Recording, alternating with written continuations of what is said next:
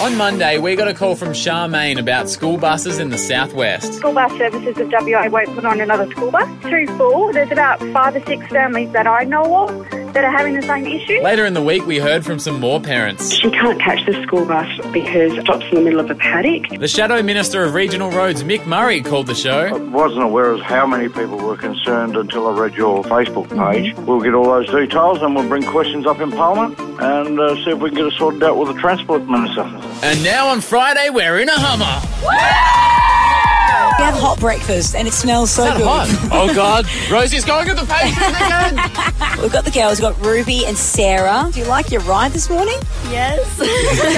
Mum looks a little bit sad to see you go. Was she more sad today that she can't be in the limo or more sad on the first day of school back when you were younger? Probably more that you can't calm.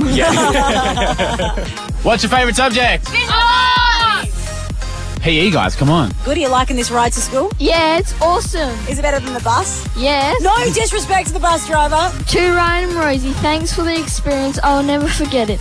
I listen to you to to you on the radio every morning in the car. Thank you very much, Caitlin. Thank you,